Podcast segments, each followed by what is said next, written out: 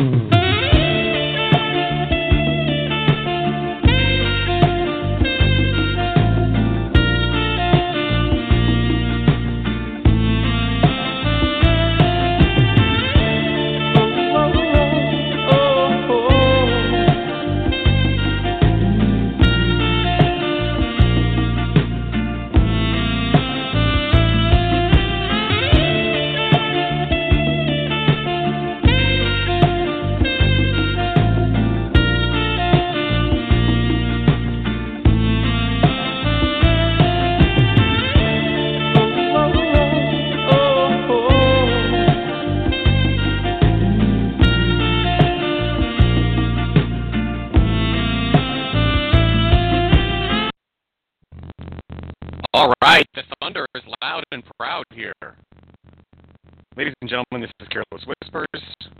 My name is Matt Rury, and if I'm breaking up for you, I apologize. Apparently, this might be a tough show tonight. We're going to wait and wait it out and see what's going on.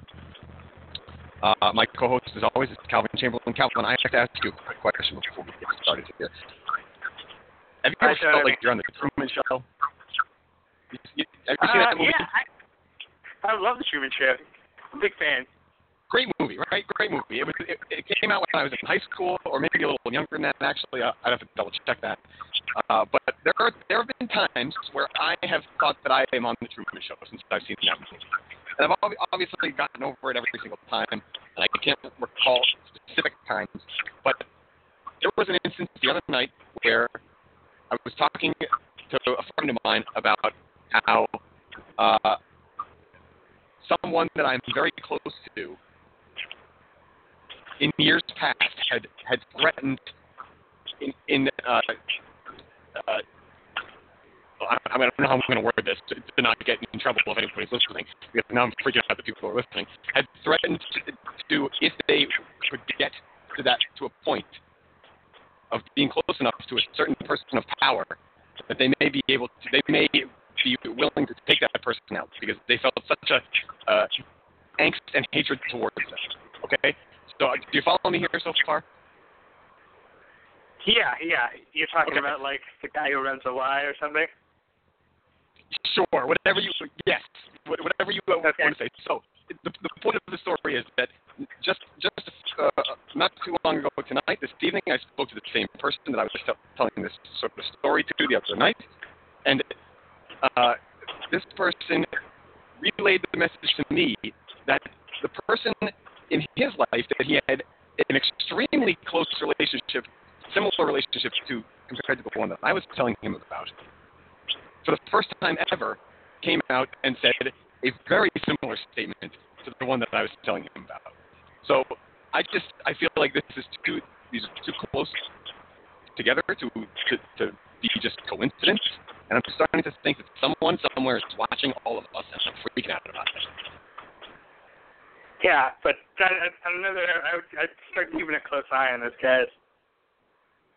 I know that's, that's not really the point you were making, but It's not the point I'm making, but I think they'll be fine. I think they will be fine. Um, anyway, also I feel like I would I would I would know if it was a fake sky for the record. I think that's that's that's where you wouldn't get me. You're not getting me with a fake sky. well, that's kind of what got him right. He went to the end of the of the ocean there and ran into the fake sky, Right. and that uh, Well, that was the revelation that he that he had. the piece of lighting that like fell down and almost hit him from the sky. Like that, that would have been fine for me too. But even before he ends up, because he knew before he ended up sailing, you know, he knew. Uh, I, I guess what, a couple of times where he, he caught his friends in a lie, right? And in any case, Anyway, yes, that that is the opening rant for tonight. I, I hope anybody listening was following me there, and um, I hope I did not implicate anyone in particular. I think I did a good job staying away from that. Anyway, we are. NBA heavy tonight. Thank you. Um, we got an hour here on CLNS Media, and uh, we're gonna we're gonna start with some of the rumors that are floating around out there. I think. Oh, I thought we were going to start with the draft. We can start with the Well, rumors. see, that's that's that's the part that I missed at the beginning of Josh Jackson. That's what you were talking about, Josh Jackson. So the behind the scenes note here is that we were talking show notes, and then I got my headphones moved to the live there while Calvin was still telling me what we were going to talk about on the other line. So I missed it. So we're going to start with the NBA draft. How do you feel Yeah. as a Laker fan about Lonzo Ball? And more importantly, how do you feel about Lonzo Ball's appearance on WWE Monday Night Raw last night? Oh man, I'm I'm glad you asked uh, about that because I'm a little disappointed because had I had more time, I was planning I was planning on doing a wrestling based list game and I was going to tangentially use the uh the the Lonzo Ball thing, but I also read, read on Deadspin about this wrestler named the the Progressive Liberal who goes in uh in Kentucky and just like infuriates uh conservative wrestling fans with his liberal policies and he has like a he has like a shirt with a million pictures of Hillary Clinton. Anyway, it's just delightful and I was gonna do yeah, I was gonna do a list game with with fake or real wrestling gimmicks. And maybe I'll get around to doing this next week and and you'll have to tell me if if this gimmick is real or not. What do you, how do you Oh man, I would love that. I would love that bit. We'd have to bring Liz back in, back to the show for uh, for a cameo for that bit. That would be awesome. But but just just a quick note on, on the bar. Is and, and this goes to the draft too. Is there anyone anyone I I like this person to call if they exist. Not that you know people ever respond to my pleas, but is there anyone who still thinks that Alonzo Ball is bad for his kids? Is there anybody? Like I I'd love to know. Really, are you are, are you that guy? Lamar. I think Lamar. If Sorry, what did I say? Lamar. kids, I don't know if he's bad for his kids, but I feel like he should. I mean, hopefully, he's doing this with Lonzo now. He sh- he needs to step away and let them let them do their thing. Now that Lonzo's been drafted, if LaVar steps out of the spotlight uh, as far as Lonzo's concerned, then I'll tip my cap to him and see what his son does in the NBA. If that's his plan and he's going to do the same thing with his other two sons as they come up, if they get to the NBA, I'm skeptical on that, first of all. But that's fine as well. But he's making, he makes massive claims and he throws stuff out there uh, and hopes that it sticks. Uh, and I just, the thing that, I, I'm, I don't care about the WWE appearance. That's money for him. That's a smart business decision. It usually is when you team up with the WWE. Uh, but I, I am a little bit more worried about his declaration that the Lakers are going to make the playoffs. That might be a little bit too much pressure than, or more pressure than his son wants and should be can would be able to handle. We'll see about it, but I, I just I think he's going to have he's going to have to retract that one at some point because no no offense, Yeah, I- unless you, you pull a, they pull a deal for Paul George, there's no way they're making the playoffs. I don't I don't feel like it does put any pressure on him to make the to have the Lakers make the playoffs this year because like does I, does anyone take Alonzo I'm sorry LaVar Ball seriously at this point? Is anyone like he already said he could beat Michael Jordan one on one. He comes out he says the most ridiculous things imaginable. He said the Lakers were going to make the playoffs this year. If they don't, is any if you think people are going to be mad at Lonzo? Like yeah, he might get you know a joke in in response. But like again, to be fair, LaVar, he said months ago Lonzo Ball would be drafted to the Lakers. He tried to engineer it so he would basically sort of only work out for the Lakers, even even though the the Lakers smokescreen, which again again I want to point out that just just pre-draft smoke screens are ridiculous. Like the constant stories that come come around about how the Lakers didn't like Lonzo. It's so clear. Like you hear Magic Johnson's press conference after they after they drafted Lonzo that like he's in love with Lonzo Ball and the idea of him being like the next Magic or Jason Kidd or whatever. It's it's like the Lakers were always going to draft Lonzo Ball in. In, in, anyway, anyway, the point is, is like he got exactly what he wanted. He he spoke it into existence. So like he in, in my I realize I'm I'm predisposed to like Lonzo Ball for the sort of wrestling mentality that I've already gotten into, but like th- there's no way to say that he like hasn't won at this point. I guess is where I'm at. The Lakers make the playoffs, don't make the playoffs.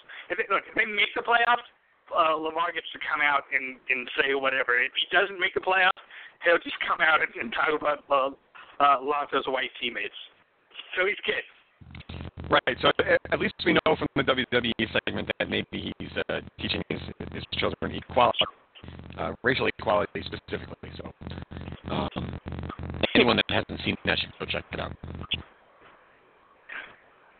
Yeah, I, I kind of got what you were saying there. It's just uh, the uh, the cutout's pretty bad right now, but um, yeah, you were, you were talking about his son saying the things that he said to the Miz, which, like, all right, not not the best look for him, but I'm sure it's not like LaVar told him to say it. No, but uh, I mean, at at some point, watching your dad go on television and essentially say anything he wants and talk to anyone he wants to the way he wants to. Wouldn't wouldn't you just go out and say whatever you want to, and maybe as as a child at that age, you don't know any better than to say what he said? No, but but uh, on on the other hand, the NBA awards, which we'll get to later, were were on last night, Drake was hosting, and, and I feel like more people cared about LaVar Ball on Raw. Like definitely on social media, it had a bigger reaction than any of the NBA awards. Dude, I didn't even realize that. I didn't even realize that the NBA awards were last night until late in the afternoon, uh, and it, it just it, it was so under publicized. They really blew it on this one. They they tried to set this thing up, and we'll talk about it in detail later. But uh, it it was a pretty big flop, if you ask me.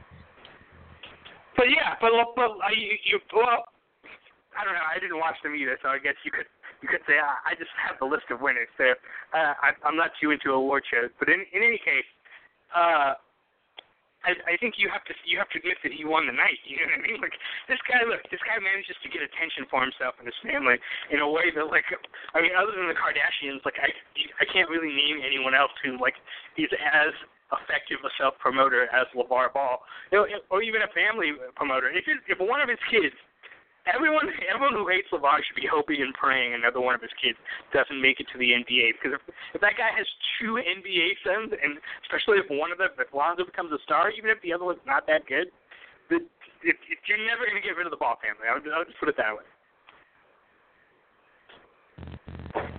All right, fair enough. Fair enough. All right. So, uh, Jayson Tatum. We we talked about yes. it last week. It's on to the Celtics. Sort of, yeah. Oh, oh. By the way, I, I guess just just to, to say how I feel about Lonzo. I guess I guess at this point it, it, it was it's been so long since it's inevitable in my mind that he was going to come to the Lakers. I'm just glad they didn't screw it up. I was sort of worried that they were going to pick a Josh Jackson or a, or De'Aaron Fox, and you know I'm not a college expert, and even if I was, like I don't know who's going to be the best player out of any draft. You know, any anybody who's like anybody who comes out and gives like the the draft grades, like draft grades should apply if you if you take a reach when you could have traded down and gotten that guy anyway. I understand those draft grades, but being like, you know, we got the best player. Like I don't is Josh Jackson better than Jayson Tatum? I don't know. Do you feel like you know? I don't know. Oh no, probably not. I mean, initially I would say he, he's not going to be. So I'm going to steal this from a guy on the radio around here who's probably stole it from somebody else, uh, and I'm just going to say it verbatim because I think it's the, the best assessment of Jayson Tatum that I've heard so far. Jayson Tatum coming going into this next year, Calvin, has the highest floor and the lowest ceiling. Yeah, I sort of agree with both of those things. Okay, so basically the idea is that he's going to be the player that looks the best next year. He will definitely be. I mean, if he gets the playing time anyway, he will. He will be in contention for Rookie of the Year. And going forward, there will probably be four, five, maybe even six players in this draft that end up having better careers than Jayson Tatum. That's the that's the projection that people are seeing right now. And I'm just hoping that that uh, that's not correct because the way that Danny Ainge is talking about this kid is that, and that some other people surrounding Danny Ainge in the media anyway are talking about this guy, is, is that he has a potential to be a poor man's Paul Pierce. And whether that means that, that he gets to, to be scoring 15, 16, 17 points a game throughout his career, or more than that, I think that would be the, the high end of his, his ceiling, whereas some of these other guys have potential to be true superstars. Yeah, I mean, yes. I, I, I think the thing about Tatum is like his his athleticism is not it's it's good, but it's not high enough to be the type of player that he is, which is like ball in hand. Like he, I, I guess he, he's similar to Fultz in in terms of like how he plays. So obviously he's bigger, but like he's a how he plays in the ball with the ball in his hand. Although he's not as good off ball as Fultz. Um, I think they made the safe choice here which I guess you know, and we'll talk we'll talk more about the Celtics, but uh, just with their timeline, I suppose it, it it makes sense, especially if you consider uh, they they do have the Nets pick uh, next year, and the, the Lakers or Kings pick, you know, two years from now. Maybe they're thinking their thought is, uh, we we we're trying to fit, you know, we're trying to create a championship window right now, and if you believe the rumors, uh, apparently apparently Ainge is. Although I, I do have my uh, my doubts somewhat, but um, yeah, if you're trying to build that window now, maybe you say, hey, yeah, Tatum is the most ready to play with this team right now, and then you don't worry if he ends up, you know, if he ends up being a guy who's who's not the best guy. Maybe the best guy is Jonathan Isaac, but he's not helping this team next year. And but you, you know, four years from now, what good does Jonathan Isaac do you if if the team's not built for it anyway? So I sort of like because that that that was my criticism of Ainge previously is is like committing to a timeline and you know if, if this is the first start of, of committing to that timeline, then I can I can sort of respect it. All right. So my thought on on the Celtics in general. Let's get into that because you're sort of alluding to the rumors that have been out there about Gordon Hayward and Paul George coming to, to the team and Celtics finding a way to do it, but then wanting to do it on their own terms and the timing have it have it be their own situation. Wait till July 1st and all of this. And to me, the, the entire thing speaks of collusion. And I don't know why nobody is is talking about this and nobody's saying anything, anything about it. Maybe the NBA doesn't care. Maybe they just want to sweep it under the rug. But just the fact that Paul George comes out and says he doesn't want to play for Indiana, assuming that's true, that report is true, right? Because he didn't actually say it himself. Uh, assuming that report is true, that in and of itself is, is not good for the NBA, right? But now you're getting to the point where people are saying uh, that. that you think it's an overstatement? How is, how is that? Oh, wait, wait not good for the NBA. Can you be can you be more specific by what you because uh, I, I can you clarify what you mean by not good for the NBA? I just I think it's not good that a, a player uh, can sort of dictate the way all of these talks have gone. Right? This is all surrounding him saying he's not going to stay in Indiana, right? People wouldn't right. be, would be even calling the Pacers to, to trade for him. Had he, I mean, they might be calling, but the Pacers wouldn't be entertaining any any talks had he not told them, or at least hinted at the fact that he was not going to come back, right? So I just I don't like the fact that that, uh, that the players are starting to dictate the flow of the entire league, and not just the players. Like if it, if it was if, if middle if we talked about this the other a couple of weeks ago, if a guy like Kelly Olynyk can dictate the way the market's going to go and things like that, and you're talking about giving guys power up and down the line as far as where they want to play, then that's that's one thing. But if you're going to take the top five to ten players and swing the way the league is going and and affect the way 30 different cities in, in the NBA uh, have or get their entertainment as far as bad, pro, uh, professional basketball is concerned. I think that's where the league needs to figure out a way, and I don't know what it is. I'm not smart enough to figure that out, but figure out a way to to in, incentivize these guys to go to a mid-market city and, and things like that. And I just I just don't think it's good that a guy can announce a year in advance that he is, is planning on going to a specific team or specific market. I mean, to to your point, and this is actually I'm sort of on the other side anyway, but like to your point, Paul George has played in Indiana for eight years. I mean, it's like the way the NBA salary cap situation works sure. is like after you, first of all, you're drafted, so that's that's already sort of a, a, a form of like get, getting guys to mid-market teams. Obviously, right? You can't control where you're drafted, even though you can you can try. Josh Jackson. I, I haven't finished my my draft thoughts either. By the way, we need to get back to that because there's also a Minnesota trade. But anyway, uh, so yeah, you can you you get drafted by a team, you have no control over that, and then after your full year, the the the, the team, you're a restricted free agent. So you either basically have to sign a like a one year uh, tender for almost no money. And, and take the risk of, of that working out and then becoming a free agent after that, which almost nobody ever does, or or you you have to sign a second uh, contract, the team can match any offer, and you're going to probably get underpaid on your second contract as well. Okay. So, So Paul George might not have. Paul George has done his time in Indiana. He's been there eight Absolutely. years. And, and I agree with that. And I think that that he has the absolute right to go wherever he wants to. I just think it's kind of crappy that he he picked a, a specific city, a specific team, and said, "I want to go there." Whereas eh, there are 28 other teams that would love to have his services, and until the time comes, at least let them think that they're that they could that they could have you and they they could figure out a way to do it. You know, I mean, it just it, it would be one thing if he said, "Listen, I don't. I think my time is up in Indiana." It's another thing that he took a specific team, and, and in fact, if he had said that he was coming to Boston, then of course I would be thrilled, but I would still think it was a crappy way to go about it. But don't don't you feel like ha- look the more the more information you have as a fan of a team, like the the, the more you can reasonably decide what you want to do. If Paul George says nothing to Indiana, then then then what happens? He becomes a free agent and he walks for nothing. Right now, he's giving the team the opportunity to trade for him. Right? If he if he if he tells Indiana I'm not coming back here, and he says, you know what, I'm determined That's, to go back to the Lakers.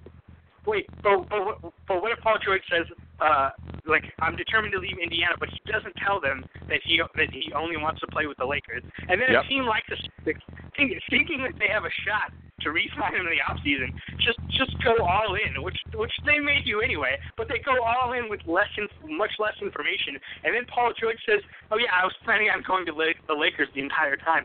After the season, how how much angrier are you at that point than you are now? At least at least going into it knowing that there's a pretty good chance he'll leave for the Lakers. Um, Wouldn't you? I don't know. I don't think I would be that angry. I, I think that that is a that, that is a smart. I mean, especially if he would, if he would be able to make more money. But I mean, it's it's a shrewd decision, especially if he has loyalty towards the Pacers. Then then he, he he behind closed doors would be telling the Pacers that he doesn't want to stick around. So they have the ability and they have the leverage to go and get a, a, big package. But now that the Celtics know that he doesn't want to stay there, they are going to undercut whatever the Pacers think the value is for Paul George. And that's that's kind of the point. I'm not. I, I'm not. I'm going to take the devil's advocate here. I'm not. I'm not even looking at. I'm not even looking the Celtics like specifically, and just saying, listen. If he had any loyalty towards the Pacers at all, they would have made sure that that did not get leaked. That nobody else knew that he wanted to go to the Lakers, and then he they they would be able to start entertaining calls and say, hey, yeah, you know what? Yeah, we we might be able to trade Paul George, but it's going to cost you. And at that point, maybe somebody like the Celtics go out there and say, all right, we'll give you the two picks, one this year, one next year. We'll give you we'll give you Jaylen Brown, we'll give, we'll give you Marcus Smart, and you can have any other person on the roster. Just give us one pick in return and Paul George or something. They put together a package that Indiana can't refuse. That's that's when when you're paying back the team. And that, my friend, is exactly what happened with Paul Pierce and Kevin Garnett, even though I, I would imagine neither one of them really wanted to leave. But the point is, they got a haul back for those guys because the Nets didn't know any better. So by tipping off the rest of the league that you don't want to play anywhere for the Los Angeles Lakers or the city of Los Angeles in general, you're you're hurting your franchise that you've spent so much time in because now they can't get as good of a return for you. You're giving the Nets uh, a lot of a lot of credit for making a terrible mistake, which if, if I'm a Nets fan, I'd, I'd appreciate in the moment. I mean, uh, and Garnett were oh, like the, the the writing on the wall. I mean, you remember we were doing the CLNS shows at the time, and I said there's no way Pierce to get traded in this off season. And I, I think the writing was on the wall for Pierce, in, in my opinion. Um, but that, uh, I guess that's neither here nor, there at this point. I just think you you also have to remember that Paul George has another agenda besides just helping the Pacers. Like he he wants his next team to be good as well. Of course. So it, yeah, so his his whole deal is look look look what look at the other side of this. What well, Paul George coming out and saying did like the Lakers would never have traded D'Angelo Russell if Paul George didn't come out and say what he said. He's trying to make sure the Lakers know, hey, set this team up so I can come here next year. You know what I mean? And, and the Lakers had to make moves for that to happen effectively. Okay, so now on the flip side, somebody trades for him. He loves it there. The Lakers have opened up their roster. What does he do now? He says, "Oh, well, wait a minute. Uh, I just got to the NBA Finals with the the Washington Wizards. The, this looks like a great place. Actually, I, I love it down here in DC. It's not as bad as I thought it would be. I'm going to stick around. You know what? Sorry, Magic. I didn't I didn't mean it to happen this way, but we got a really good thing going here, and I want to win now and they get paid. So see you later. What happens then? Then Lakers fans get pissed, right? But it all started with him tipping off the whole league that he didn't want to go anywhere but LA. Well, this is well. For, this first of all, this is why this Paul George thing is my nightmare right now. Like, I would almost rather just have him be traded. There's a notion, but one, there's the notion that like Paul George wants to come here so badly that there's reports that like uh, people are hoping he gets traded to the Lakers and then sees it as a bad situation and then wants to leave after a year, thinking like that's the best opportunity to get Paul George. Which uh, I'm not like a, Paul George would like. I, I don't buy that because I I feel like Paul George coming here would then know that the Lakers would have that other max contract to offer another star with George in LA at that point. And I, I don't even even if he had a terrible year with the Lakers, I doubt he would be like, well, uh, you know, me and this new superstar signing here is, is not going to work out uh, after one season. So I'm, I'm skeptical of that, but I, I sort of get the, the mentality of it. But even more so, it's like it's hey, I, the, the Pacers seem like they're determined not to take the Lakers offer, but at the same time, I don't know how forceful George is being in telling teams uh, exactly what he wants to do. The, ru- the rumor about Paul George to the Celtics, we might as well get into it now since we're already on George, is is oh. that George is that they they need to clear cap space. The reason they haven't tried to trade for George is they need to clear cap space uh, to to sign Gordon Hayward before they can even try to trade for George. And if if they can sign Hayward, they're going to sort of use the pitch of hey, we got Gordon Hayward. Look at this finals team to to get George with the idea of of extending him before he comes here. Now, mm-hmm. I don't, I don't know how you feel about uh, about this rumor, but I don't believe it for a second for a, a, a couple a couple of reasons. First of all, if, if Paul George would would make less money if he signs an extension in this off season. I don't even if the even if the Pacers traded him to the Lakers right now, Paul George isn't signing an extension with the Lakers, and I'm, I'm firm in my confidence that he wants to play here. So I don't think he's doing it with the Celtics either, and and I don't think like I, I I'm not sure that that team with with Hayward and, and Paul George gets past LeBron, and and I feel like pl- playing that out. If they just lose to LeBron again, I don't I I don't necessarily think Paul George is, is going to automatically be committed to re-signing with the Celtics, as committed as, as he already has seemed to have been. To like, but that's, do you, that's, you, that's why I said that they would get to the NBA Finals, or that that's that's what my speculation would be. That if that if they put that team together, they would be able to get past that past the Cleveland Cavaliers and get to the NBA Finals, and then Paul George would have a difficult decision to make. Right? That's when he would have he would have to start thinking, well, wait a minute, do I really want to go play in my hometown and, and play uh, for my hometown team on the West Coast in a beautiful state, or do I want to win championships in the next two to three years? And that's where he may start to do the LeBron James thing, where he goes one and one or something like that, and tries to maximize his value for a couple of years and win somewhere, and then go to the Lakers. And so I'm just, I have no idea where this is all going to go. Uh, but I, I just, well, I think, I think it's, it's all going to come down to whether Paul George wants to win now, or whether he thinks that the Lakers can find a way to win in four to five years. Uh, Calvin, this Paul George talk five minutes ago that we started has uh, lit up the, the call lines. They're, they're exploding. Oh, call lines? They're exploding. Three two three six four two one four eight four. We have one caller tonight. Can you believe it? Let's see who it is. It's Sam. It's Sam. It's our favorite caller, of course. Sam the man. What's up, Sam? Hey guys, I wanted to ask you what you guys thought. Um, why do you think that George said he prefers the Lakers rather than outright saying it? I mean, I I, I don't think he put Indiana in that type of a spot in the sense that he he could have just said Lakers only, and then they're forced to meet their demands. He's left that part open. Well, I, well, I, think the reason he said it is is because of tampering issues.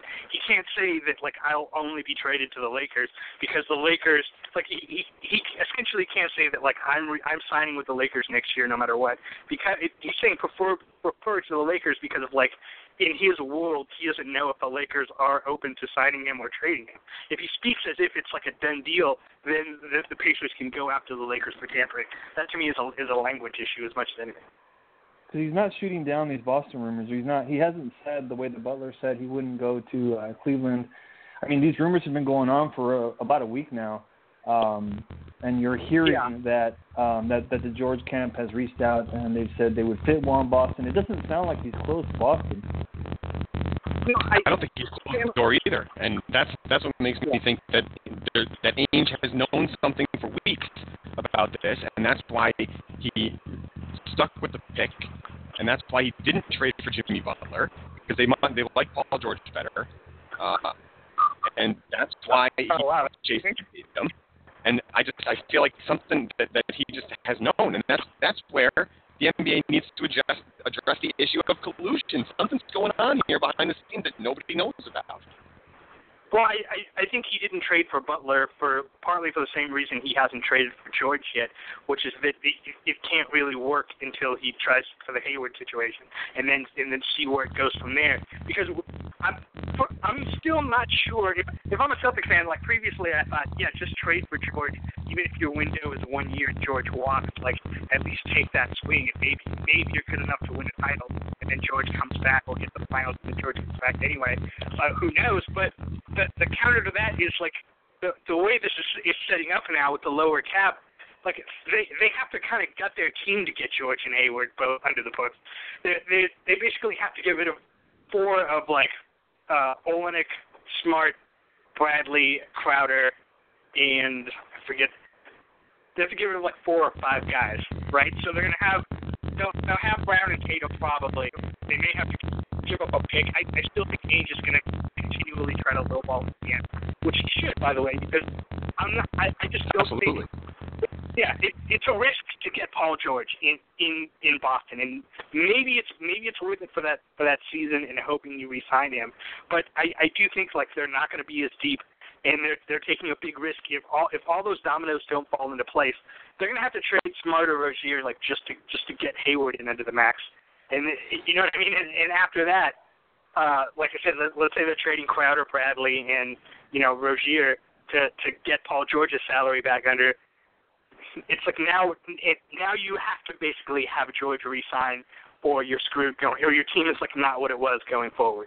And so, is, Well, is it worth it? Celtics fans, it, it might be. I don't know. I, I I can't really decide. But what what do you guys think? I, I you know I think Bernardoni, uh, the danger card, had said he he's he's made it pretty clear several times that we can only have it for one year, and then we get into deep luxury taxes, um, and I, I don't really know what Ainge is thinking, but I mean if this is what he's thinking, um, obviously you're going to lose most of your talent. You're going to be top heavy, but you're still going to have the young guys um, that you can groom and kind of bring up. I, I don't think you need much more than that, but I, I think the the the big thing though is that on draft night they said that there was a deal in place for Bradley to Minnesota um, for a for a lottery pick, and um, they all they've also said that that that a deal with with the with Indiana fell through that night. So I'm thinking it was that deal, and I don't know. I know the sequ- how the sequencing works. I don't know had had they dealt Bradley away for for nothing, I guess uh, and gotten a lottery pick in return, could they have done that George deal at that point? Because they make it sound as if that George deal was ready to go through that night. Well, the, the the George deal still would have needed some salary going back the other way to preserve enough salary for the Hayward scenario. They're gonna like trading Bradley just for, it, it, because they're they're not at max right now, even if they announce all the guys. Like Olynyk's probably gone, uh, regardless. But to even get, they don't need to clear Bradley's God. entire salary. Yeah, they they didn't clear Bradley's entire salary, but like I think the the, the Bradley trade's probably not directly co- uh, connected to George. Like they they need to clear somebody. It doesn't have to be him. It could be Rozier or Smart. One of those three guys probably needs to be traded even before they get Hayward, and it, without even you know considering the Paul George situation. And then a- after that, then you look and do like okay. uh, what do you get for George? Maybe that that lottery pick can you know be part of what what gets put on the table for your George thing. But I, I think he's trying. I think the, the reason why he went after George more is like I said. I, I'm not. I don't know. I'm not. I'm not. I, I think salary obviously is, is a big factor because he makes less than Butler. Um, but also, yeah, I, I just think he's going to try to lowball Indiana. It'll it'll be interesting to see how low because then after the Butler deal went down, Danny Ainge is like the only person alive who came out and said Minnesota really gave up a lot in that deal, which made me think like, were you not in on Butler at all? Then if if that if you're worried about a guy in an ACL and a 23 year old rookie who had a terrible year, like Danny he could have beaten that deal in his sleep, in my opinion. So what's he what's he to offer for George? In like, you, are the Pacers even going to want to take that? Yeah, it's hard to say. I think he must have lost interest in George, or or the timing didn't work out. But I wanted to ask one last question, and that was, um, the Lakers. I, I can't see them just allowing him to go to Boston without without a last word. Do you think the Lakers would would uh would throw in Ingram or Ball in, in, in a deal to try to get him? No, I don't. I I think they they the, you know, so in the Lakers case, they're going to uh they're going to have the, the you know two max slots next year once they stretch Deng, which basically feels inevitable at this point. And I, I think from their perspective, like even if they can't get Paul George, uh, they'll, they'll still theoretically be able to make that run at LeBron. Russell Westbrook is you know has this opt out, so they they can make an they can make offers at other guys. And I think that George has been so firm in saying like specifically telling the Lakers like don't trade uh don't trade your asset all your assets for me. I just I can't see them making that mistake. I think uh, if if they had some sort of middle ground that in, that Indiana would take, but I, I don't think I don't think they want Randle and Clarkson. Which if if the, if the picks were still on the table, 27, 28, it might be interesting. Now that they're players, they're, they're probably less valuable for Indiana. So like, I mean, the Lakers have some young guys with some value, but I feel like it's all you know, it's all dimes on the dollar scenario. But if if I'm Indiana, like I'm not even sure unless unless the Celtics come hard with picks, why I wouldn't rather just take like unless because because the thing about the Celtics is I I, I don't think they're going to offer Brown or Tatum. So if you're not offering Brown or Tatum, if I'm the Pacers, what do I want with with like your Jae Crowder Avery Bradley combo? What is that? All that's going to do for the Pacers is like keep them out of the bottom of the lottery and keep them in this in this same position that they're in, or, or slightly worse, really, where they're you know a, an 11 seed in the East. Like, why would I want that? If if they don't throw enough picks, or if they don't throw in, uh, you know, Brown, or they they got to go like Lakers pick or Nets pick or or Brown or Tatum, or I walk if I'm if I'm the Pacers. But who knows? Well, they're saying it's the Lakers pick, and then, like you said, those players. But I mean, Indiana's always been perfectly okay being in the middle. Um, they don't seem to want to rebuild, and even the Bulls didn't want to seem to do it until they finally decided to do it this year. But I think I think that number that that Lakers pick is in there, and, and they were saying maybe the Clippers or the Memphis pick along with all those players. So, I mean, that does sound like a pretty good haul from their perspective, but I guess we'll see. So, anyways, uh, hope you didn't dislike that Russell trade too much, but um, I'll let you guys go. And thanks a lot. Uh, go Celtics. Hi, buddy. Rick. Are you are you muted, Rick? Did you mute yourself? I think his mic is dead. Uh, classic Roy situation. He was he was cutting out. Did he sound bad earlier when he was on the air? He was cutting out a lot in my end. Yeah, I told him he was vibrating. Yeah, if you don't mind just staying with me for a second until we. uh So what, no, what did you talk. what did you think of the Butler trade? Uh, and, and a secondary note, like I didn't understand it at all from their perspective, like especially because he's under contract for a couple more seasons. I felt like they could have waited until either later in the summer, even like the Pacers are doing with Paul George. I don't know. It, obviously, the Cleveland thing fell through because Cleveland players said, you know, told Butler not to go there. But it, it seemed like there were so many other options available, especially once if if I'm the the Bulls, I feel like I can outweight the Pacers because of the length of his contract. Butler didn't necessarily seem like he wanted to go anywhere why not? Yeah, why not wait till George is off the market, and then Butler's value is so much higher, rather than again trading for a guy who's on an ACL. Like, who knows if he'll ever be what he was before? And I really like Zach LaVine as a UCLA guy, but like, but who knows? And then beyond that, done in my mind, like a 23 year old rookie who didn't play well at all. I don't see how much he, better he's going to get. And then they gave up that pick and tra- drafted Lauri Markkanen, who's like, I don't, I don't think that guy's gonna be anything with it. Yeah, I, I think I think they they like Markkanen for one, and they like Dunn, which they tried to get last year. I think they just, I don't know what's going on with that. I mean, they're they're a really tough ownership to. uh I mean, imagine if that's your ownership group and that's your uh, your front office, and you have to you have to root for that team. I mean, they they, they don't seem to know what they're doing. they don't seem to draft well other than Butler and they don't seem to care. I mean, they sold that second round pick. I mean, imagine as a Laker fan or a Celtics fan having to put up with that. I mean, how, how do you how do you not how do you anger your fan base like that? I, I mean, on the front page of their blogs, they were saying, "Hey, we got fleeced by the Wolves."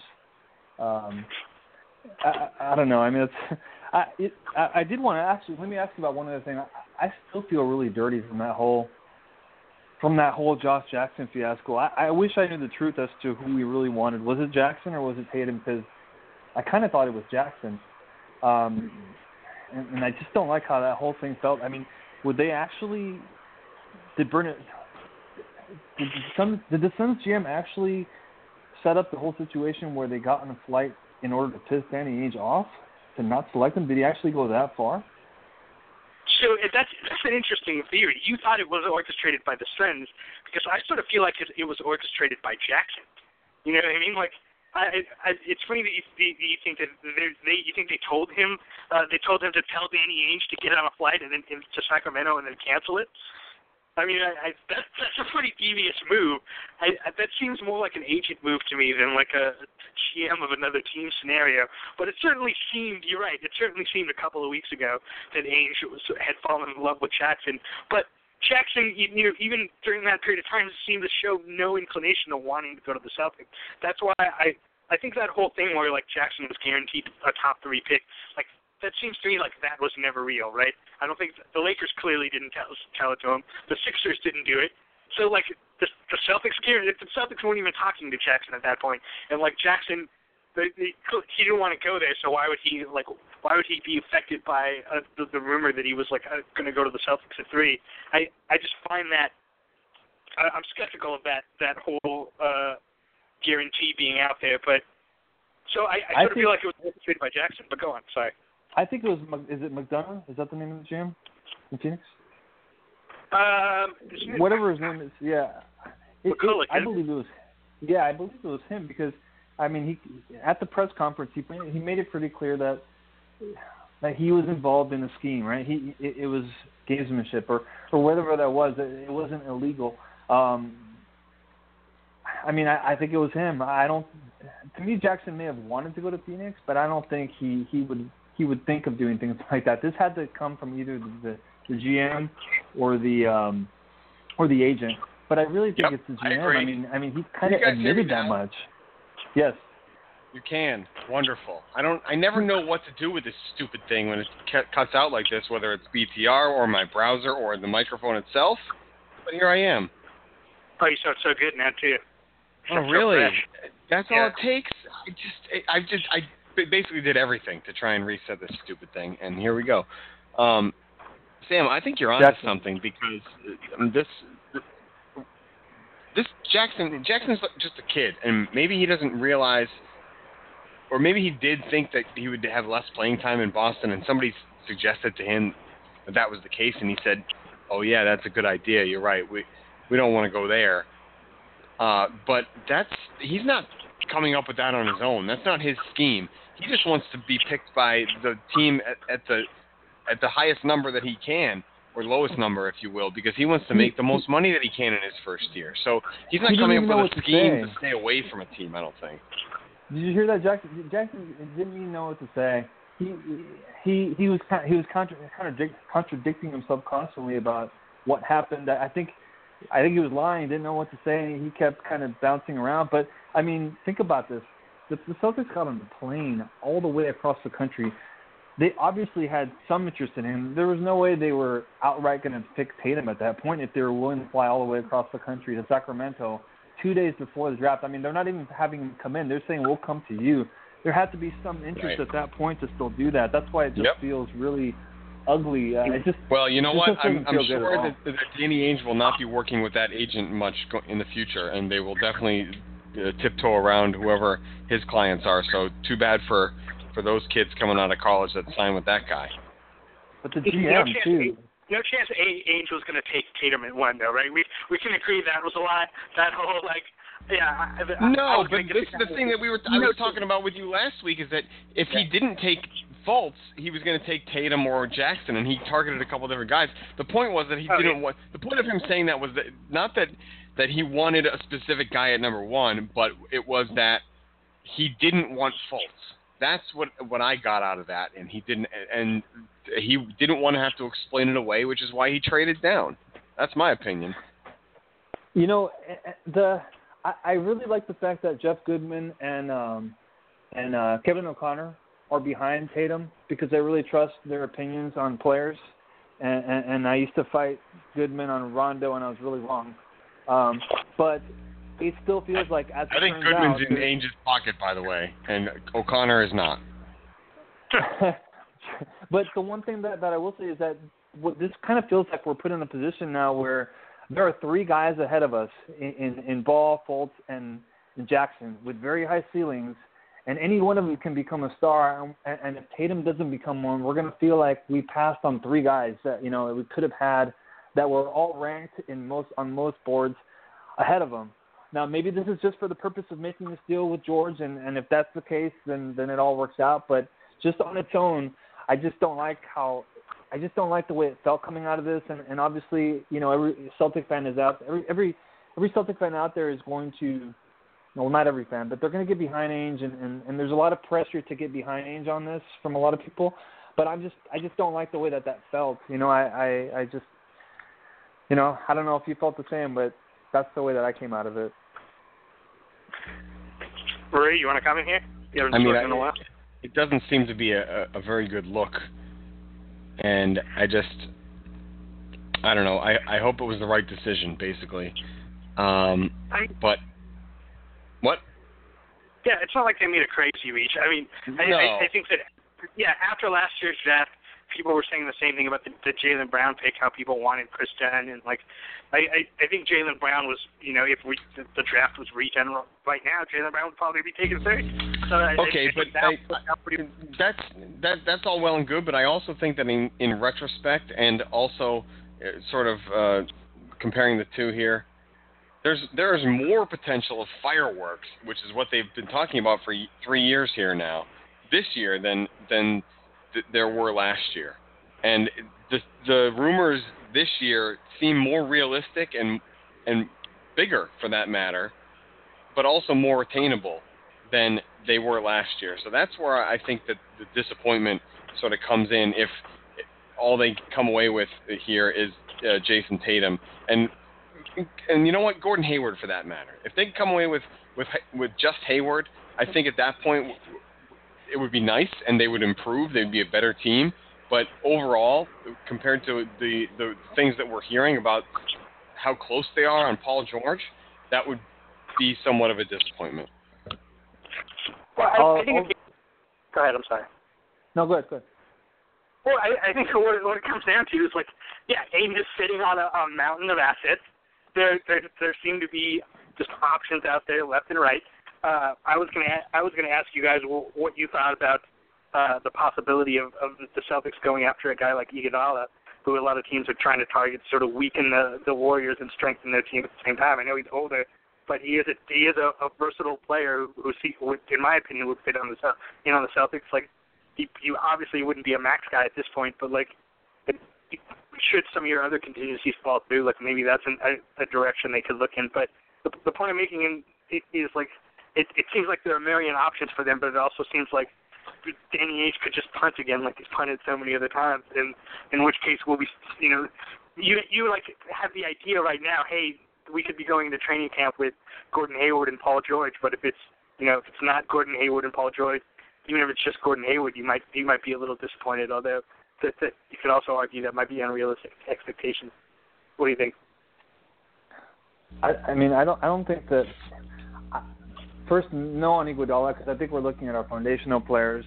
Second of all, I think the cap space closes up after this year, so I think it's now or never as far as any kind of fireworks. And and last, I think that you know when the off season approached, there was there was two things that were kind of obvious and right in front of us that every Celtics fan wanted, which was sign Fultz and um, I'm, sorry, I'm sorry, draft Fultz and sign Hayward.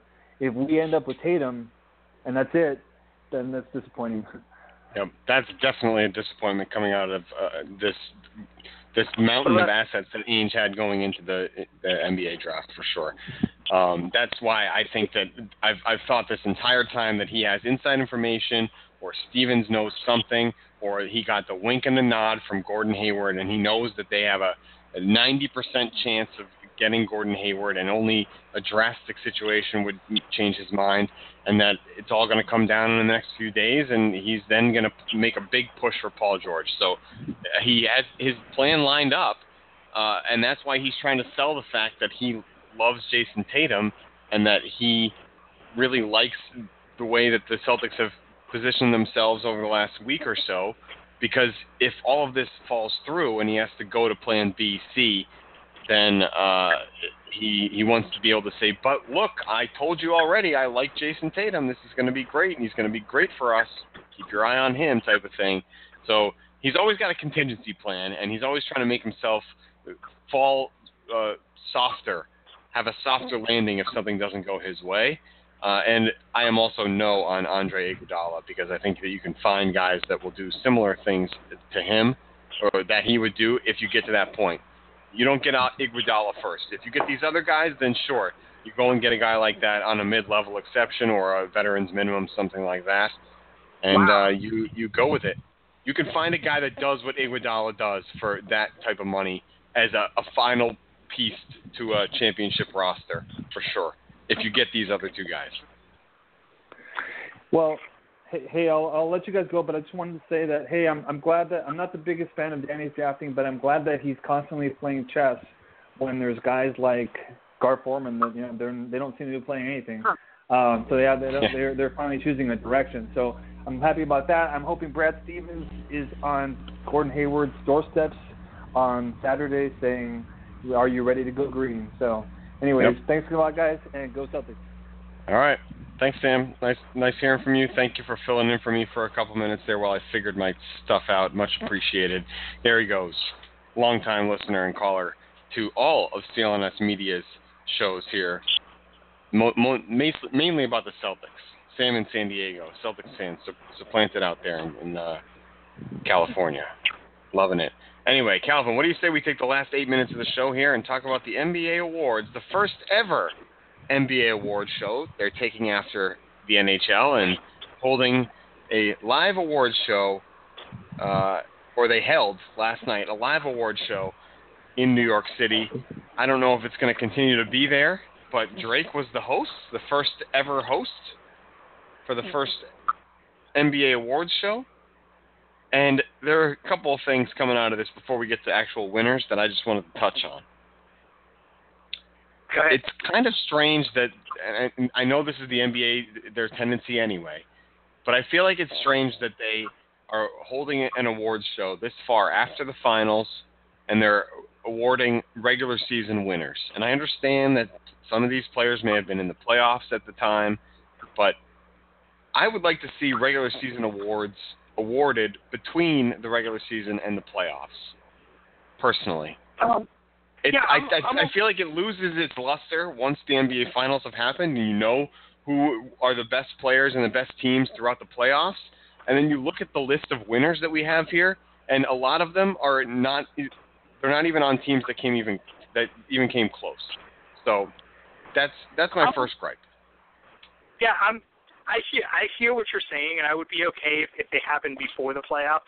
But I but I do have to say that this this system now is, in in my opinion, an improvement on the system where we just announce all the awards in the middle of, of the second round of the playoffs, like it's been happened every year for the last 20 years. Because then, like mm-hmm. all the all momentum for those things. First of all, you know the NB the MVP award becomes sort of like a footnote in you know whether or not the Thunder are going to beat the Rockets that night. So I, I feel like you're undermining yourself as a league. It's, it, it deprives us of something to talk about other than like the, the the minute, even though we didn't give ourselves enough time to talk about it anyway. But uh, yeah, so it, so either do it before or after, but I, I don't like the during. And I, I, because I hate when one guy loses the MVP and it's it's just like, oh, he lost in the first round. Now there's enough distance where we're like, okay, Russell Westbrook deserved MVP, and we don't have to act like it's the, the playoffs are the only thing that matters. Um, yeah. So getting to a, a couple of these quickly. I'm glad Malcolm Brogdon won Rookie of the Year over Embiid because I, I, I don't think it would have been fair to give uh, Rookie of the Year to a guy who was on a minutes restriction in his 31 games in which he played anyway, and and you know sat in back-to-back games, missed the majority of the season as as well as he played, and by the way, we're not even considering the fact that you know Joel Embiid missed his first two years and was allowed to be Rookie of the Year in essentially his third season in the NBA with two years worth of training. So uh, I'm glad he didn't win it. Obviously, if he remains healthy, he'll be the best player. How do you feel about that? Uh, I completely agree, and I I think that uh, I wish that I, I had the numbers in front of me because I thought that Jaylen Brown was going to vault into the top five of that voting. Well, here we go, voting totals. Um, he did not. He got one third place vote, and that's it. So the uh, the little swoon that I had with him in I don't know I'd say February where he was performing at a, at a peak for a couple weeks didn't last and he didn't get any votes basically. Uh, but Brogdon deserves it. He was a, he was consistent throughout the year, and the whole Brogdon versus Embiid thing, I think that's great as well because yeah, Embiid was a superstar in his 44 games played or whatever it is, but that's basically half a season. How many? 31? Not even half a season. So I agree. He he, he really shouldn't be the the rookie of the year. And you know what? The voters proved right because he wasn't even second place in that voting. He was third place. His own teammate who performed for the entire year, Dario Saric, and was a guy that I was hoping the Celtics were going to try and find a way to, to acquire in that deal for the draft picks. Um, finished second in Rookie of the Year, and I thought I think that he deserved it as well. So overall, Calvin, though, this was a, a pretty weak rookie class in my opinion, but Brogdon deserves it. Yeah, I mean, you know, definitely a weak rookie year. I think time will tell on these things. Uh, you know, after after next year, the year after that, I'll probably have a stronger opinion. But I feel like there hasn't, I don't know, there hasn't been like a fantastic immediate draft in my mind. I guess maybe the Wiggins and Embiid Jabari yeah. Parker draft. Yeah, Not even though. I mean, as rookies though, Wiggins was he was good. He wasn't great. I, I would say. I think teams are going away from rookies, especially the better teams in the league. Even the even the above average teams, if they get a rookie on their team, that player is probably not going to get a ton of time. Unless well, they, unless you're the Celtics, and well, that's what we'll find out here. And maybe maybe Jayson Tatum is uh, worthy of a top three pick, and he will get time on a good team. We'll have to wait and see. Well, I, I think one that's part of the reason why Jaylen Brown ended up on the second team. He didn't get the time that all the guys in the first uh, the first team got. But I, I think even beyond that, it, it's like with the increasing complexity of NBA offenses, like I, they don't look anything like college basketball offenses anymore. In my in, in for the most part, so like I, I think it just takes longer to adjust for rookies than it used to, and like that's why uh, I'm you know until I see a guy in his third season um, I'm not sure that like I know whether or not. Obviously, you can see potentials here and there, but like I'm not willing to commit one way or another. Uh, this is, you know, on Jaylen Brown, I'd say the same thing about Brandon Ingram, who also made the team. And people want to complain about it, but like if if Brandon Ingram had a good, you know, last two months of the season, and with, with the guys who, who, you know, part of this rookie class, that's basically good enough to get you in there. But um, all right, you know what? We have 90 seconds here, but we're going to go over because I want to get into a couple of these things a little bit. So we'll just go over a couple minutes, and whoever's listening can enjoy that. Uh, still Sam, even though I've, I think I've tried to mute Sam two or three times and it's not letting me. Either way, let's can we move on to the coaches for a second because yeah. and this is not even a rant about Brad Stevens because even though I think that he deserves to be in the top two of this, these, the coach of the year uh, results. Um, but this is this is more a rant about Erik Spoelstra. Why is Erik Spoelstra the second place vote getter for NBA Coach of the Year? Please tell me. I, I, have, I, I can't figure this out. Is it because of Pat Riley? Is Pat Riley li- telling uh, reporters to vote for him, and whoever is voting on these things, media members, to vote is is what's going on here? Because I don't I don't believe that Spoelstra should be anywhere near the top of this list right now. Well, this is an, an interesting philosophical question, right? Like, how do you how do you evaluate coaches? Like, do you do you evaluate them purely on results? Should like should should a coach be like the MVP, the best coach on the best team? Because I don't I don't like the way that that works, right? Do you? It's like should should Steve Kerr be the coach of the year then? Or like I, to me, it's like what do you how much do you you know how, how do you do compared to like what you're expected to do? and I, and I think you you have somewhat of a case with Spoelstra in that I, I feel like he to a degree created his own narrative. Like if if the the Heat weren't you know 13 and 31 or whatever they were in the first 41 games, then like they wouldn't they wouldn't be 30 and 11 or whatever they were in the last 41 games. But uh, but because that dichotomy exists, it makes it look like Spoelstra like pulled them together, and Ugh. maybe he did.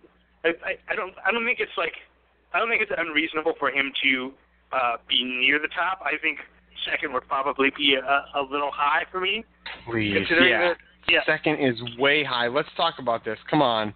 Miami missed the playoffs. They did not make the playoffs. They were 500 in the Eastern Conference. They couldn't make the playoffs. I know that they got better towards the end of the season and all this, yada, yada. Maybe he's the reason for it, but where? why wasn't it there before? And you want to look at the rest of the list here. D'Antoni won the thing, which is great. Houston overperformed to a lot of people's expected uh, expectations, but they still were the three seed, and and it just sort of it, it it's almost as if no, you I don't I don't want to just award the coach with the best team, but I want to award the coach that exceeds expectations more than anybody else. And to me, I- I just I look at a 50 win team in Utah, and I think Quin Snyder is getting screwed here. He comes in sixth place in this thing. And it's not uh, like I said. This is not a, a Brad Stevens rant. This is not anywhere close to that. Even though I think that he should be higher, but there are other guys that were more deserving than Erik Spoelstra to be number two through three through five. I wouldn't argue if it was Popovich or D'Antoni, uh, or even Steve Kerr for that matter. Even though that he didn't really coach the team for that that, length of time. If he would had more votes, sympathetic votes, whatever they may be, I would be okay with him being a little bit higher because he's he's a proven he, he was there before as well. Even though he credits Mark Jackson, but that's a different story. But I just I look around at the the expectations going into the year for different rosters, and I I would even begrudgingly say that Jason Kidd was a better coach than Spoelstra. Spoelstra's the one that sticks out to me. That's the point. I don't get the infatuation with this guy. They missed the Well, I mean- playoffs. They, I get they I get they missed the playoffs, but I think that if you look at their total talent individually, I mean, their best players are Goran Dragic and Hassan Whiteside. Like, that's not a playoff team, right? So, I I, definitely think that you can you can argue they they outperformed what their talent expectations would be, but n- not enough for him to be coach of the year. Like, if I'm just looking at if I just go looking at rosters, how good they should be and how good they actually are, like then then Popovich is the obvious choice. But I, there's also the like it's boring to vote for Popovich every year narrative, which Sure, and, and that's and that's why I think a lot of votes went to D'Antoni because that's that was Yeah. a team that surprised a lot of people. I think, and Popovich was expected to get his guys to over overperform, so that's a reasonable argument to me. I just I look at this and I'm baffled by the fact that Pop or Spol, uh, Spoelstra is up there at number two, and you know what? It's basically a calculation type of thing because he's just getting a lot of second and third place votes, and that's that's where maybe the system is a little bit flawed. And uh, it's pretty clear that D'Antoni was the outright favorite in this thing because he got 68 first place votes to Spoelstra's nine. So um, I just, it seems like a lot of people thought Spoelstra was the second best coach in the league, and for years now, I just am baffled by that. I don't get it. I think there are plenty of better coaches than he than, than he is. Um, Go- anyway, Going out on culture, I love it. Well, since we're, since we're already over, can we just talk a couple more things? Yeah, Uh, let's let's hit a couple yeah. more awards here. I assume we're still on. Sam's still listening. That's what, all that matters. Oh, he's muted now. That's working. Great. So, do you, uh, Westbrook, are you are you in line with that? And I, I, I know we talked about it before, but uh, like, do, do the playoffs? First of all, do, do the playoffs change anything in your mind because we sort of saw? I don't because I, I don't think the playoffs should matter at all right now. Well, until like, until they change the parameters of the voting and and they directed the people that actually vote on it to look at the playoffs, then of course I don't I don't think that it should factor into the MVP race. I'm not even going to look at it that way, and, and that's what the the MVP of the playoffs is, is all about. So, um, yeah. I just I'm I'm with I'm with this Westbrook thing. It's it, he the numbers spoke for themselves and just his ability and that's another thing. If you want to talk about coaches and coach of the year, I mean, what did what did Billy? Nobody even, even talked about Billy Donovan, and you know why? It's because of Russell Westbrook. That's why you're not talking about Billy Donovan as coach of the year. Spoelstra doesn't have a guy like that, so maybe that's why people pump him up. But Donovan didn't even hit this list, right? And it's because he's not even coaching. That's the perception that people have of the team. He has Westbrook. He has the MVP. He's not even. He doesn't even have to coach, right? But uh, who knows? I mean. I love West- your uh, your anti your anti Spoelstra uh, uh, passion has spilled over into this Westbrook conversation. It, it, you're like trying to talk about Westbrook for a second. It, it, it immediately back down, but you hate Spoelstra. I uh, know, I know. I just want to give another coach more credit because as good as the point is, as good as Westbrook is, the rest of the team around him was pretty good too. But the point is that they exceeded expectations. So if you're going to talk about giving, or if I'm going to talk about giving coaches credit because teams exceeded expectations, you also have to give the best player on those teams credit as well for exceeding those expectations. And all that credit goes to Russell, Russell Westbrook. So uh, I, yeah, I totally agree with him for MVP. Here's another thing when people want to look at the playoffs and talk about like how how people play, how teams play. Like it, a lot of that depends on matchups. When you're the MVP of the league, it's how you it's how you're playing against you know like 29 different teams and like how you match up in different scenarios, what you do. When you play the same team four to seven times in a row, like that that changes the narrative. Like in other words, like Russell Westbrook might have a hard time playing against Patrick Beverley particularly, but that doesn't mean that, that like he would he's not the MVP against the league in entirety. So when people want to just isolate it to like oh, he didn't perform in that one series against the Rockets. But yeah, he still he performed. He just got tired down the stretch because he had to carry the team on his back. There were games in, in which he put up crazy numbers. You know what he didn't do though? He didn't he didn't put up ten points in a closeout game on the road. Uh, Russell Westbrook didn't do that like James Harden did. He didn't shut mm-hmm. down when San Antonio basically had nobody in that series. Like San Antonio did to Houston what Houston did to Oklahoma City, but but like for some reason because it was the the two you know number one and two MVP candidates, there was the MVP narrative there, but the MVP narrative didn't exist in in the next round. And let me just say this too about James Harden because I I, I sort of said it before the playoffs, and I I still wonder does James Harden's team has it so dependent on on creating free throws and sort of uh you know a, a, a sort of finesse style play. Does does that translate into playoff basketball? I, I obviously I'm not saying he hmm. sucks, but I'm still not convinced. Hmm. Yeah, I'm not convinced either. I don't think that he is necessarily a, a MVP of the finals type of guy. I think that if his one of his teams is going to get there, then somebody else is going to have to step up and grind it out. But who knows? Maybe he can turn himself into that type of player. He's he's very silky, very smooth in the lane and things like that. He can get to the basket, but he often relies on um, the referees to bail him out, and I think that that goes away the deeper you get into the playoffs, as we saw. So that's part of the reason that that Harden, I think, was fed up. You know, he, he doesn't really play defense, and he was just tired of getting hacked, and he said, "Ah, screw it, let's go home. I don't want to do this anymore." So that to me, that that's a red flag. And to me, if if you're a, a, a Houston fan or even someone in that organization, and I actually want to see my team win a championship, then I'm going to start to question whether Harden is that guy. But anyway, um, that speaks even more to Russell Westbrook's heart and the, and him trying to will his team of nobodies to do much better than anyone ever expected them to do, and I think he succeeded in that, and he deserves the MVP. All right, uh, real quick, Giannis won Most Improved uh, over Jokic.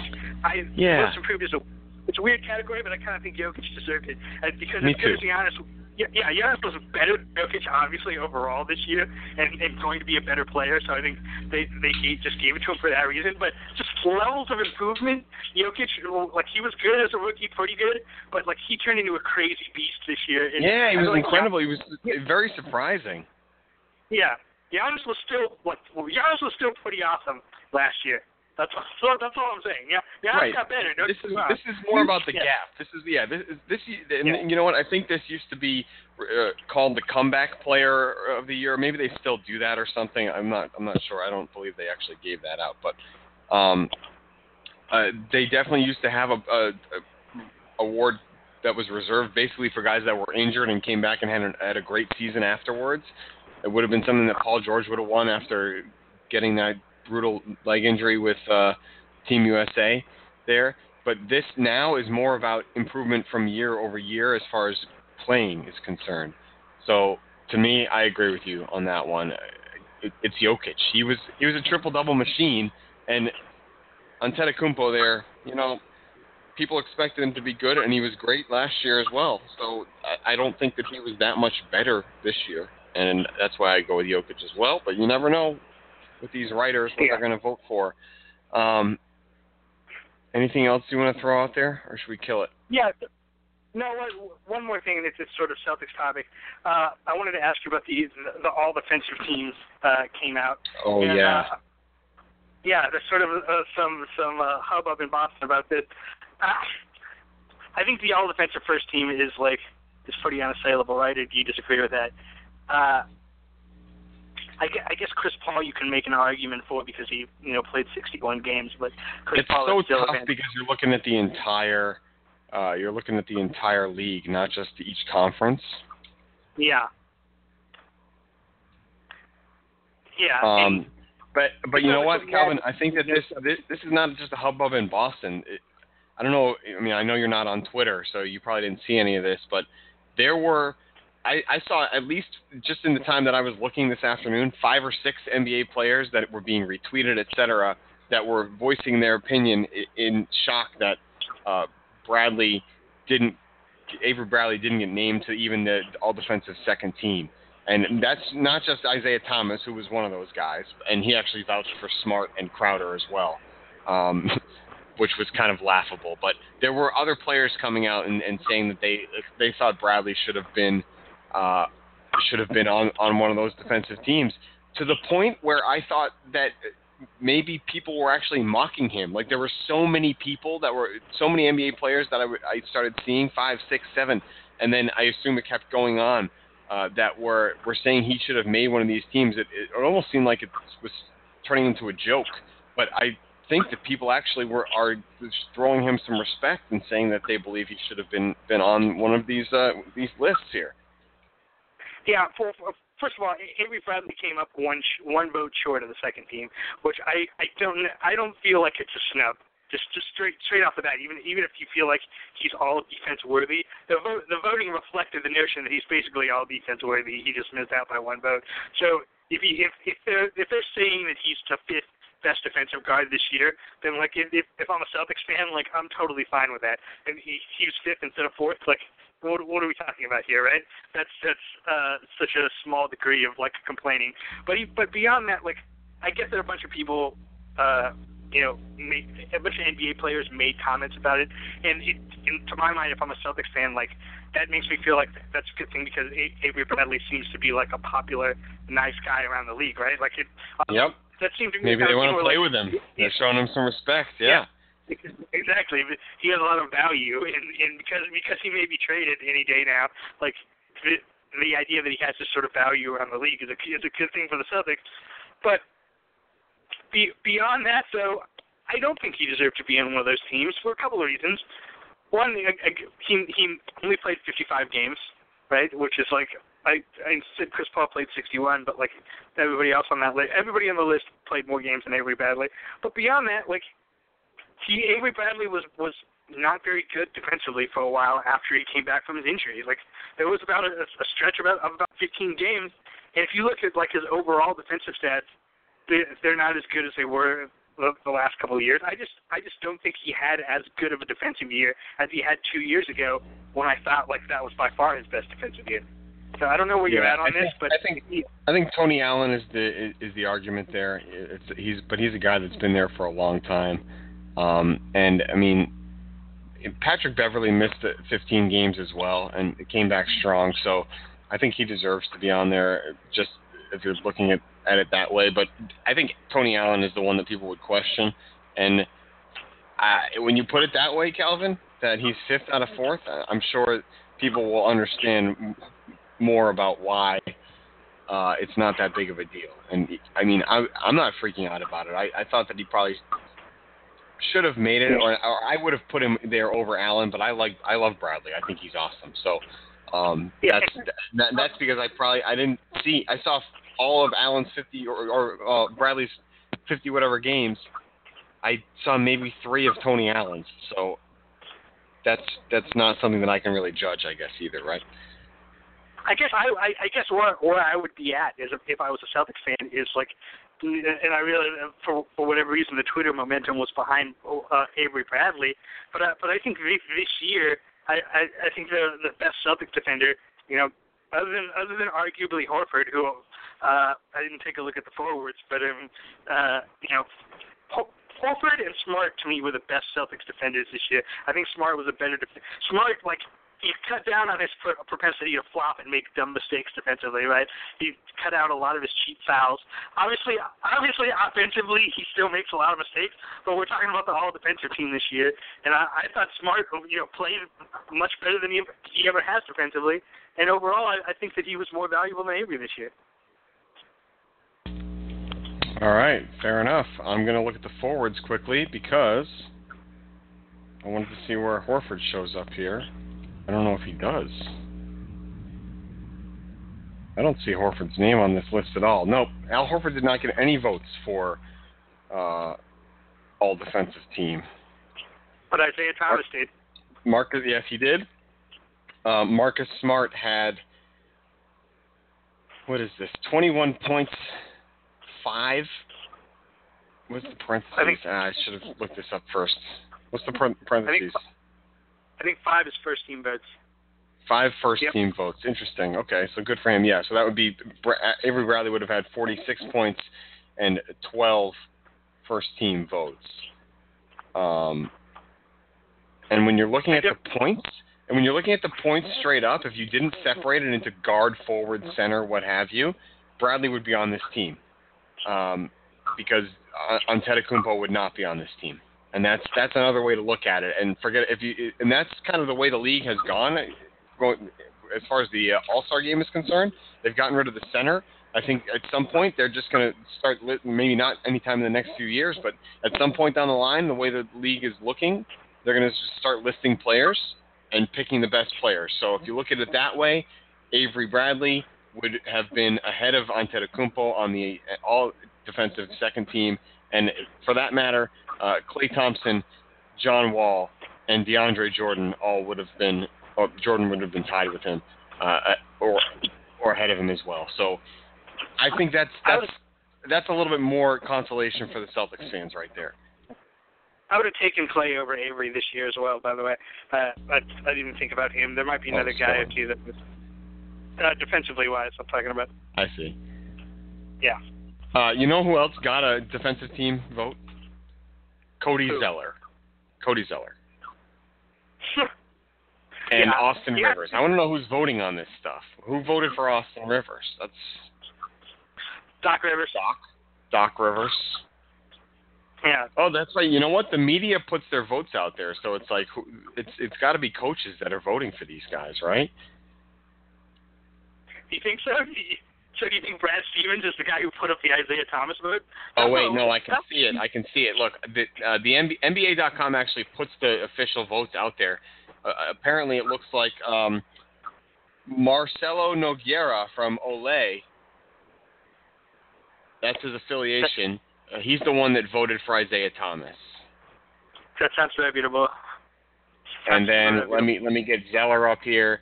Uh, the one vote for Cody Zeller came from uh, Royce Young at ESPN. Wow, o- Oklahoma City writer Royce Young voted. For, who voted for Damian Lillard? Can you tell me who voted for Damian Lillard? I certainly can. I've got I've got it all right here. I've got it all right here. Damian Lillard.